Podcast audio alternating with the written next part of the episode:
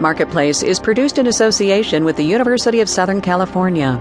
Pretty much everyone in the housing market has been waiting several years to hear one thing that we've hit bottom, that prices have stabilized, that you can buy without fear of being underwater on a mortgage six months later. So, are we there yet? From American Public Media, this is Marketplace. Investing, renting, sending your kid to college? Listen to the Marketplace Money podcast. Find it on iTunes or at marketplace.org/podcasts. From the Frank Stanton Studios in Los Angeles, I'm Tess Vigland in for Kai Ryssdal, and this is your Marketplace podcast for Tuesday, the 24th day of July. Remember the housing crisis? Well, the fact that I just asked if you remember it would indicate past tense.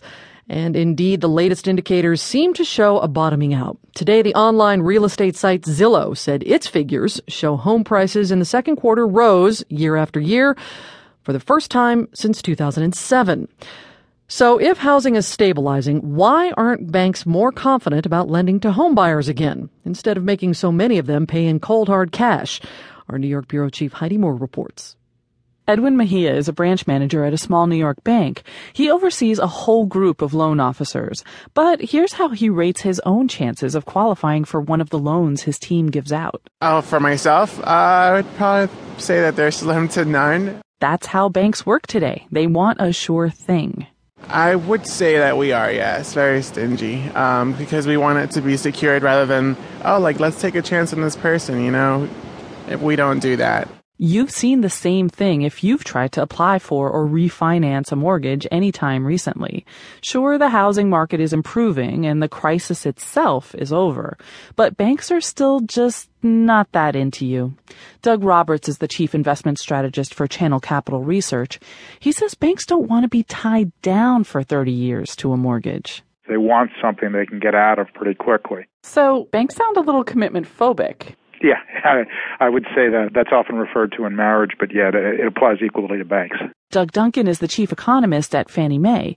He told me that banks are going to greater lengths to make sure you're good for the money you're trying to borrow. You have to demonstrate a, an employment history and a payment history and good credit performance with uh, documentation that can be checked. He laughed when I asked if they'll need my shoe size, but I may put it on a mortgage application just in case. In New York, I'm Heidi Moore for Marketplace.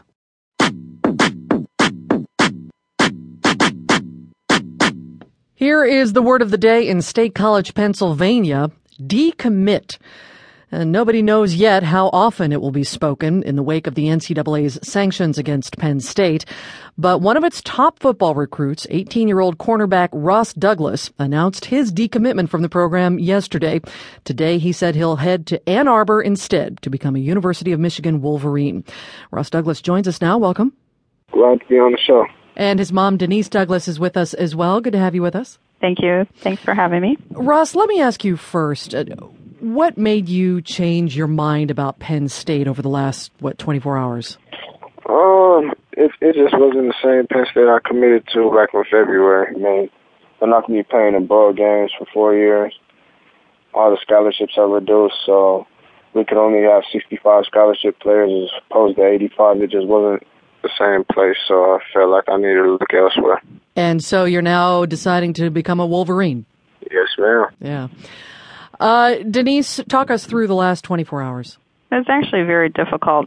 Uh, we had been watching and waiting for actually the Freeh report um, to see what types of things. This was the report done by former FBI Director Louis Freeh, uh, going through uh, the scandal and, and, what the school had done and not done. Exactly. Um, and once those things came out, we were pretty certain the outcome for Penn State was going to be severe it was a very very hard decision because we we love the coaches there. We love the atmosphere. We felt that it was actually a good fit for ross. Um, but it was you know the program is going to be in, in sanctions for a number of years that would span ross's entire undergraduate career. And looking at that it just wasn't a situation that um, would provide my son with the best opportunity to have a wonderful college experience. Ross what has this been like for you uh, to watch what's been happening at the school. Uh,